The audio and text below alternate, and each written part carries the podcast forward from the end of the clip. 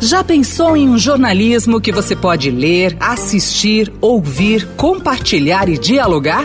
Saiba mais em vempensar.estadão.com.br. Pelas suas pregações, pela maneira como se conduzem, como conduzem aqueles que acreditam na fé, a farão cada vez mais forte para o bem de todos nós. Deus, pátria, família. Qual é o tamanho da influência e a força da bancada evangélica sobre o governo de Jair Bolsonaro? Essa pergunta ficou ainda mais latente após medida que previa o perdão de um bilhão de reais às igrejas e templos religiosos. O texto foi aprovado pelo Congresso Nacional por meio de uma lei ordinária e pretendia estender a imunidade constitucional das igrejas à cobrança de imposto sobre o lucro líquido, a chamada CSLL, e ainda anular dívidas passadas. Outro dispositivo almejava anistiar multas e outras cobranças aplicadas sobre a prebenda, que é a remuneração dos pastores e líderes de ministérios religiosos.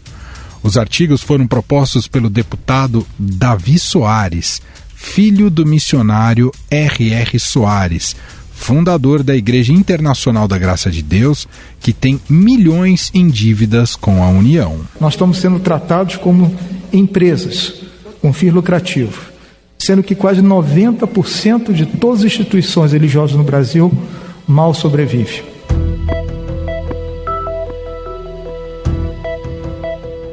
No entanto, essa anistia de débitos enfrentava forte resistência da equipe econômica e também foi desaconselhada pelos assessores jurídicos do presidente, que alertaram para o risco de crime de responsabilidade passível de impeachment. E assim, o presidente Jair Bolsonaro vetou a proposta. Mas, para não ficar mal com uma das principais bancadas de apoio ao seu governo, recomendou que o Congresso derrubasse o seu veto o presidente acabou vetando orientado pelo Ministério da Economia. Só que o que surpreendeu é que o presidente disse que se ele fosse deputado ou senador, ele derrubaria esse veto, ou seja, votaria contra a medida que ele assinou. Então abre um espaço agora, um caminho aberto aí para o próprio veto ser derrubado. Nota, a Secretaria-Geral da Presidência da República afirmou que o governo vai propor instrumentos normativos a fim de atender a justa demanda das entidades religiosas, mas sem citar quais. Quem vai nos explicar em detalhes todo esse imbróglio, inclusive do ponto de vista tributário, é a repórter do Estadão em Brasília, Diana Tomazelli. Tudo bem, Diana? Como vai? Tudo bem, Emanuel. Tudo bem, ouvintes?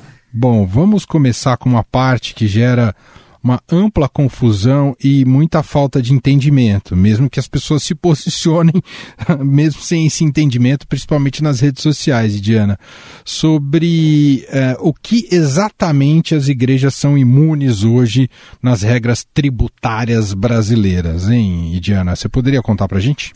A Constituição, ela prevê algumas imunidades tributárias. E aí as igrejas entram exatamente nesse caso. Só que a imunidade das igrejas não quer dizer que elas são imunes a todo tipo de tributo. A gente tem basicamente três tipos de tributos: os impostos, as contribuições, como é o caso da contribuição previdenciária, e as taxas. E as igrejas só são imunes aos impostos, e aí depois tem algumas leis que isentam é, alguns outros tipos de, de, de, contribuições, como a previdenciária, mas isso eu vou entrar no, no detalhe depois. O que, que acontece? As igrejas elas precisam pagar contribuição previdenciária, por exemplo, se elas têm um funcionário com carteira assinada, ou então se elas oferem algum tipo de receita que não tem relação com atividade religiosa, elas também precisam recolher tributos em cima desse, desses valores. O que, a Receita Federal identificou? Que as igrejas estavam utilizando aquilo que elas são isentas, né, como a remuneração do pastor, que é a chamada prebenda, ou é, para disfarçar algumas remunerações que, que, eram pagas aos pastores. Então vamos lá. Tinha pastor recebendo é, praticamente participação nos lucros, né, remuneração variável, quem tem o maior rebanho de fiéis acabava recebendo um valor maior.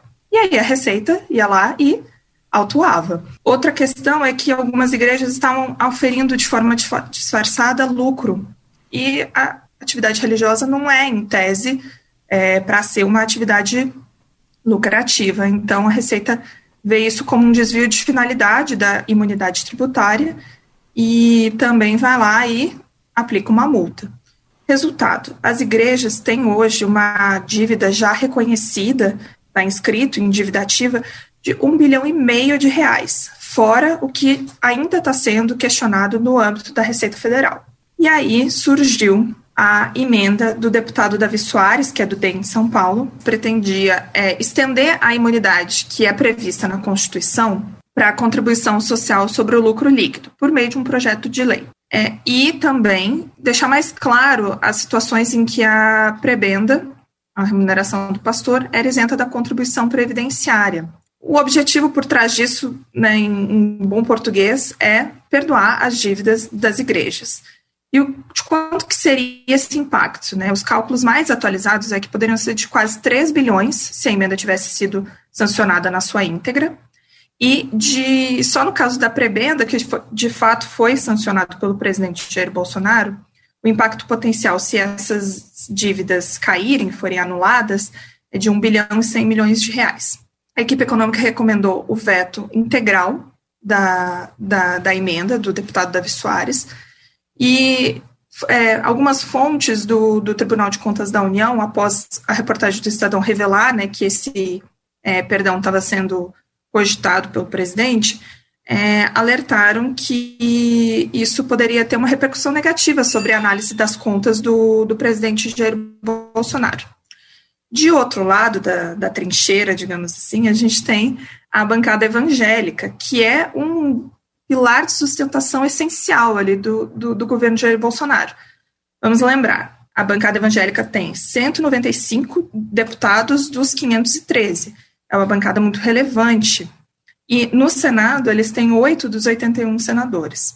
O presidente ficou ali nesse impasse, né, porque ele recebeu alertas contundentes da equipe econômica de que ele poderia, inclusive, é, cometer crime de responsabilidade se ele sancionasse, sobretudo, o, o artigo que estendia a imunidade tributária prevista na Constituição. Isso não pode ser feito por meio de projeto de lei.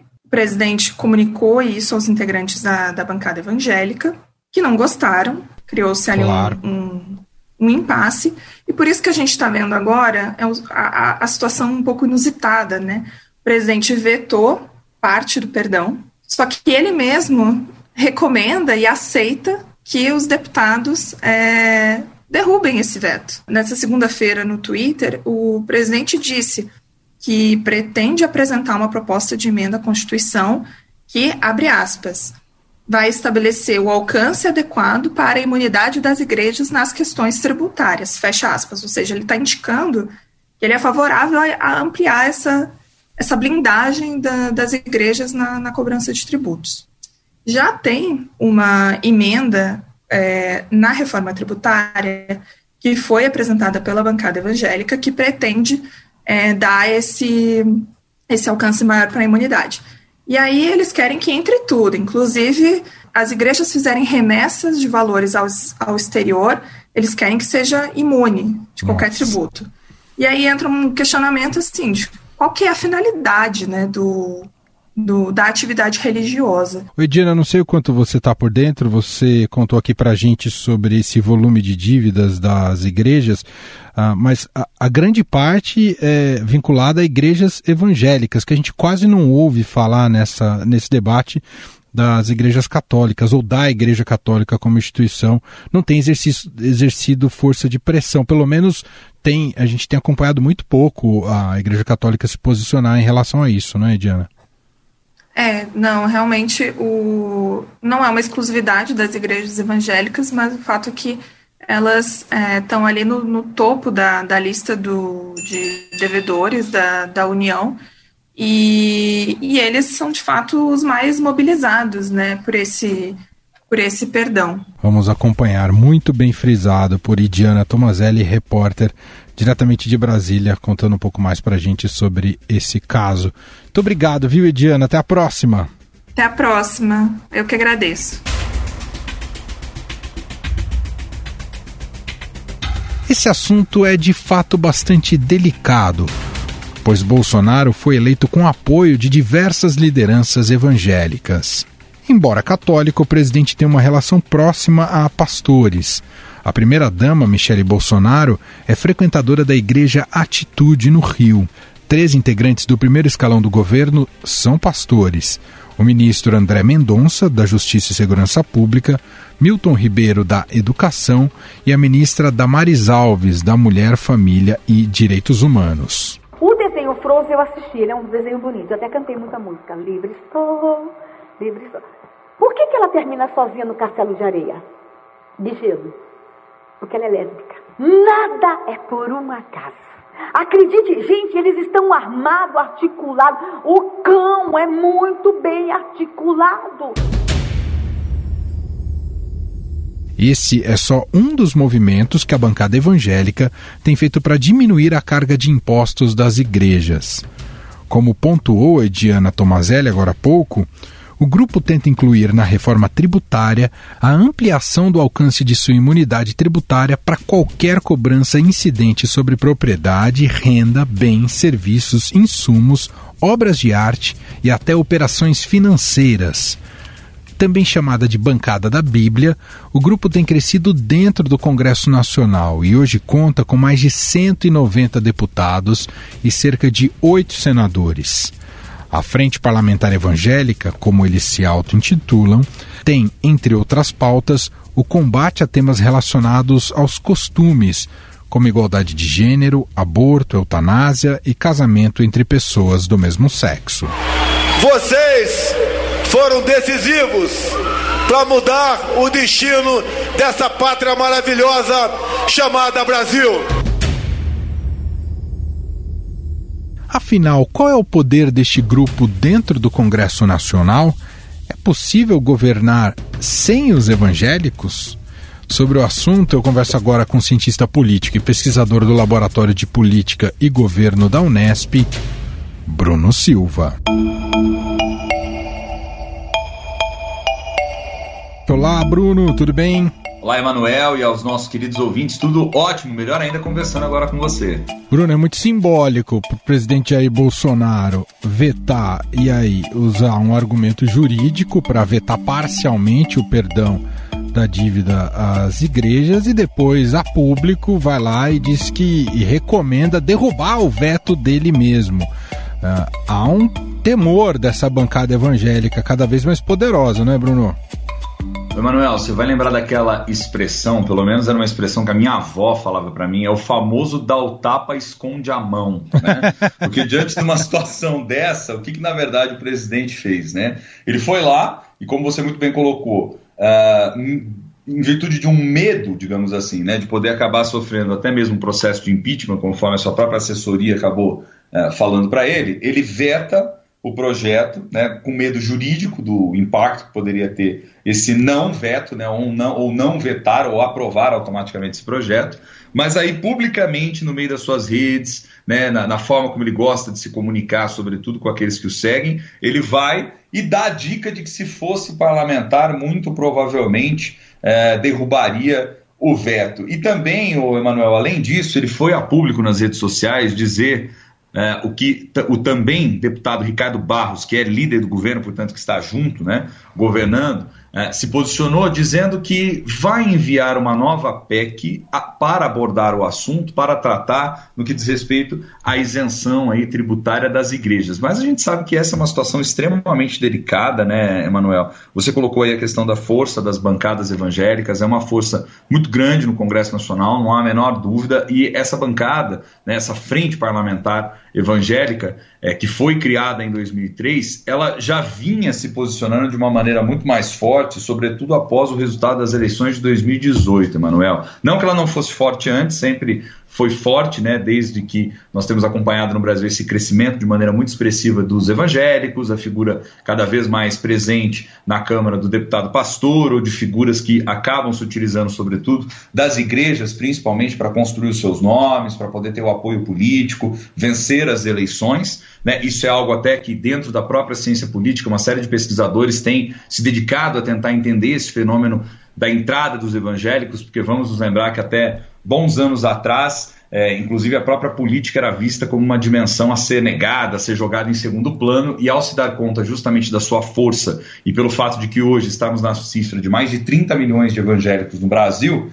é, eles conseguiram cada vez mais entender a força política que possuíam, e em especial alguns líderes religiosos, né, que são conhecidos não só por nós, mas obviamente por todos os ouvintes, é, que acabam tendo aí as suas ramificações e a sua influência muito grande no horizonte da política. É o caso do Edir Macedo, é o caso do R.R. Soares, é, é, o caso de políticos, de, de figuras, aliás, como o próprio Silas Malafaia, que hora ou outra sempre também esteve presente com o presidente, Valdomiro Santiago, enfim, uma série dessas figuras religiosas né, que estão à frente de grandes igrejas e que foram cada vez mais compreendendo a importância política que tinham, sobretudo para esses fiéis, né, Emanuel? Então, o que acaba acontecendo? Em 2018, essa bancada evangélica, como eu estava dizendo, ciente sobretudo da sua força, chegou a lançar um manifesto que, chamado O Brasil para os Brasileiros, no qual essa bancada, essa frente, ela critica de maneira muito veemente a questão da corrupção endêmica, do excesso de corporativismo e faz uma defesa absoluta em relação aos valores cristãos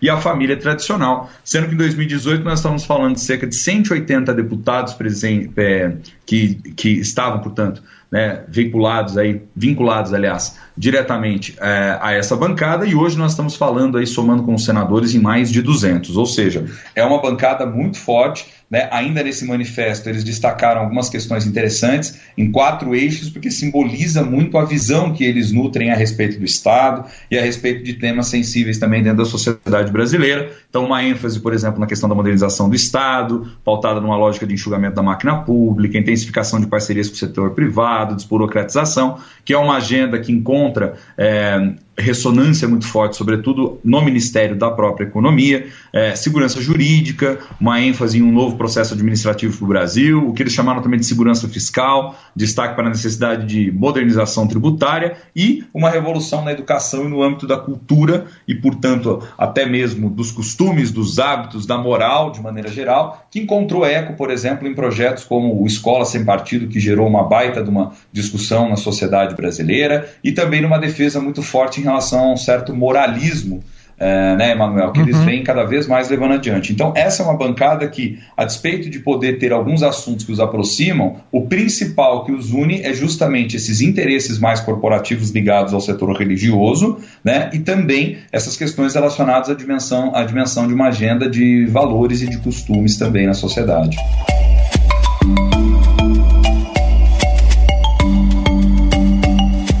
Isso ficou claro nesse processo desse caso do perdão das igrejas que a oposição não, não, não fez, é, em relação à emenda parlamentar né, do filho do, do, do R.R. Soares, a oposição não fez nem coceguinhas, né? Passou como um trator ali. Eh, quase ninguém se opôs a essa questão de perdoar as dívidas no Congresso, não é, o Bruno? Quer dizer, não é, não está só circunscrito a, aqueles que são ligados a, diretamente às igrejas. Esse, esse temor pelo poder eleitoral, o poder de influência que eles têm, mexe inclusive com a oposição hoje, Bruno?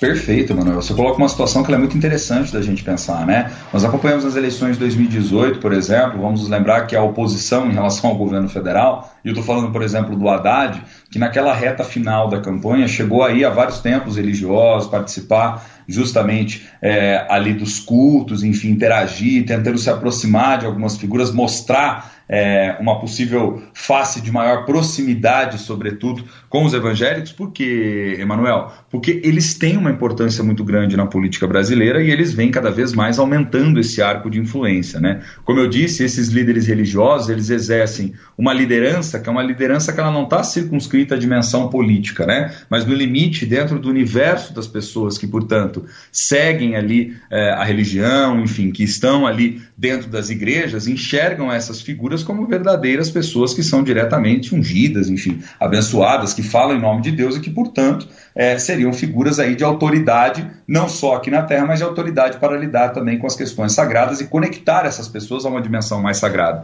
Então, por vezes, Emanuel, fica uma situação que é muito complicada e muito delicada, porque quando um líder desse solicita que se vote num político X, né, que siga uma determinada orientação Y, e vamos nos lembrar que nas, na campanha de 2018, é, é, esse apoio que eles deram, sobretudo ao presidente Jair Bolsonaro, foi um apoio muito intenso, isso foi verbalizado publicamente, foi veiculado por redes sociais, foi difundido a amplos públicos, né? Então tudo isso de demonstra justamente uma proximidade política com o presidente, né? Uma certa afinidade em relação aos elementos da agenda mais conectados com essa dimensão dos costumes, da moral, né? De valorização da família, de tudo aquilo que Bolsonaro dia e noite é, diz representar né? E, acima de tudo, mostra aí um interesse muito grande em preservar os seus interesses e num projeto como esse, que é tão polêmico e tão delicado, porque no final das contas é, toca numa questão que é uma questão tributária fundamental no Brasil, porque só para que o ouvinte possa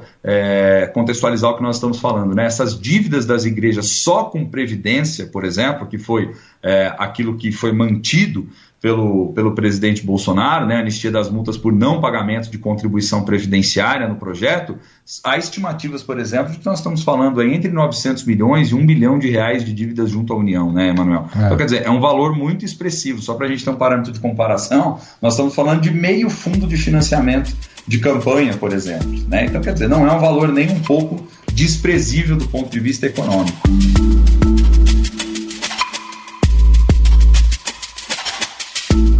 Para a gente finalizar, Bruno, nessa confusão, e aqui faz todo sentido o debate, confusão uhum. entre igreja e Estado, a gente pode dizer que as igrejas, especialmente as evangélicas, elas cumprem um papel de presença na vida do cidadão muito mais próximo do que o próprio Estado, e por isso, no, no, que vai muito além do campo da fé e do campo retórico, vai do campo prático, e por isso que tem é, tanta é, adquire tanta força, tanta capilaridade e, e tem se demonstrado também é, ter essa potência política no, no país? É, cumpre papéis que o Estado não cumpre, Bruno? Acredito que sim, viu, Manuel? Acredito que sim, até porque em algumas, algumas é, vamos dizer assim, algumas realidades sociais, né? E eu estou pensando aqui, por exemplo, numa realidade social onde, infelizmente, é, o Estado não chega e deixa uma série de pessoas ali é, ao sabor do vento, como é uma realidade socioeconômica, por exemplo, das periferias no Brasil afora, nós sabemos que ali houve um crescimento muito significativo da igreja que conseguiu entrar por uma outra via na vida dessas pessoas, que é uma via na qual o Estado acabou não entrando, que era justamente de dar conta de minimamente resolver problemas relacionados à desigualdade, à oferta de serviços públicos e à garantia de benesses. Né? Isso eu não estou dizendo só a igreja, porque infelizmente também outras organizações acabam entrando e algumas delas que flertam com a dimensão ilícita muito forte, né? E a igreja também, Emanuel, acaba exercendo é, uma influência que é vista pelas pessoas de uma maneira muito confiável em relação ao tipo de liderança e de autoridade que ela exerce, né? Muito mais confiável, por exemplo, do que as próprias instituições representativas tradicionais do Estado, como o próprio Congresso, é, como os próprios partidos políticos, os sindicatos, né? aquilo que guarda uma lógica muito forte em relação à dimensão democrática. Então, essas, as igrejas, de modo geral, além delas serem vistas, né, obviamente, com essa áurea do sagrado, porque é a relação que se mantém diretamente com o vínculo com o sagrado, né, você tem ali uma confiança que é uma confiança gigantesca, sobretudo no papel desempenhado pelos seus líderes, sobretudo pelo tipo de serviço que prestam, e desse vínculo, obviamente, com a questão religiosa, que é muito forte, que é muito importante na vida das pessoas. Então, o Estado não chega, a igreja chega. Muito bom. Nós ouvimos Bruno Silva, cientista político, pesquisador do Laboratório de Política e Governo da Unesp Araraquara. Muito obrigado, viu, Bruno? Eu que agradeço, fico à disposição para a gente sempre conversar, Emanuel. Um grande abraço para você e para todos os nossos queridos ouvintes. Estadão Notícias. Estadão Notícias desta terça-feira vai ficando por aqui. Contou com a apresentação minha, Emanuel Bonfim, produção de Gustavo Lopes e montagem de Moacir Biasi. Diretor de jornalismo do Grupo Estado é João Fábio Caminuto. O nosso e-mail podcast@estadão.com. Um abraço para você e até mais. Estadão Notícias.